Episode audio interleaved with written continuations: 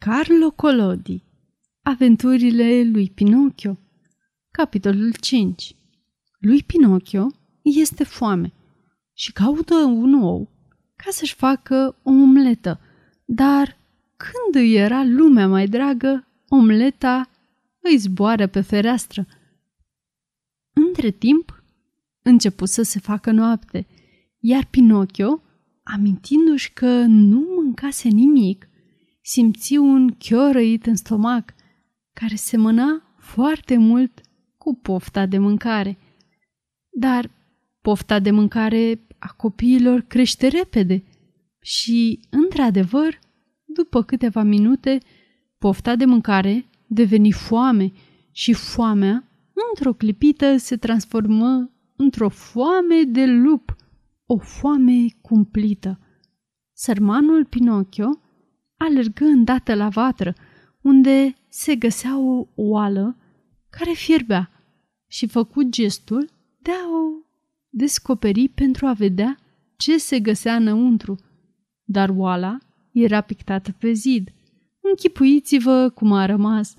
Nasul lui, care era deja lung, deveni mai lung cu cel puțin patru degete. Atunci începu să alerge prin cameră și să scotocească prin toate cutiile și prin toate colțișoarele, în căutarea unei bucățele de pâine, măcar a unui pic de pâine uscată.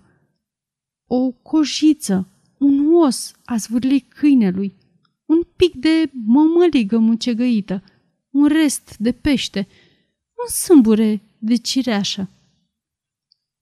La urma urmei, ceva de mestecat, dar nu găsi nimic.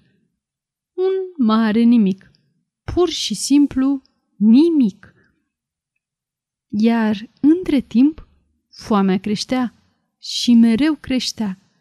Iar sărmanul Pinocchio nu avea altă ușurare decât aceea de a căsca și trăgea niște căscături așa de lungi încât, uneori, Gura îi ajungea până la urechi, iar după ce căsca, scuipa și simțea că stomacul o ia din loc.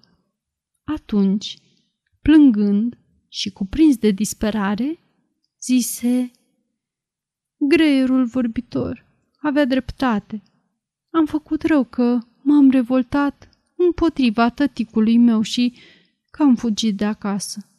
Dacă tăticul meu ar fi aici, acum nu aș fi gata să mor din cauza căscatului. Oh, ce boală urâtă este foamea! Când iată, i se păru că vede, în grămadă de gunoi, ceva rotund și alb, care semăna foarte bine cu un ou de găină. Pinocchio se aruncă dintr-o singură mișcare și îl înșfăcă. Era un ou adevărat. Bucuria păpușii era de nedescris. Trebuie doar să ne o închipuim. Crezând că era un vis, învârtea acest ou în mâini și îl pipăia și îl săruta și sărutându-l zicea și acum cum să-l gătesc? Să fac din el o omletă? Nu, e mai bine să-l fac un ochi în apă sau n-ar fi mai gustos dacă l-aș prăji în tigaie? Sau, în schimb, l-aș fierbe ca pe un ou moale bun de băut? Nu, cel mai rapid fel din toate e să-l fac ochi sau în tigaie. Doresc grozav să-l mănânc. Zis și făcut.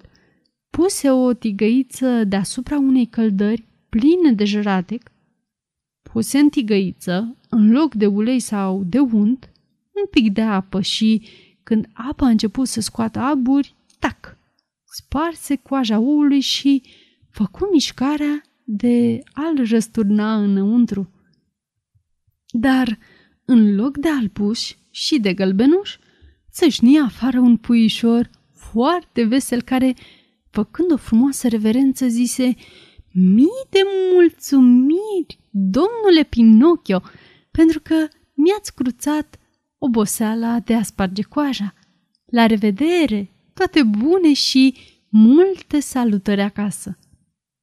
Acestea fiind zise, își desfăcu aripile și, prin fereastra care era deschisă, își luă zborul până să pierdu din ochi. Sărmana popușă rămase pe loc ca vrăjită, cu ochii fixi, cu gura căscată și cu cojile de ou în mână.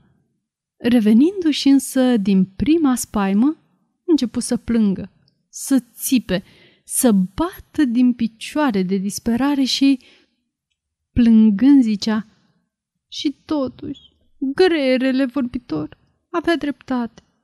Dacă n-aș fi fugit de acasă și dacă tăticul meu ar fi fost aici, acum, n-aș muri de foame. O, urâtă boală mai e foame. Și deoarece stomacul continua să chiore mai mult ca niciodată și nu știa ce să facă pentru a liniști, se gândi să iasă din casă, să dea o raită prin împrejurii, în speranța de a găsi vreo persoană miloasă care să-i facă pomană cu un pic de pâine.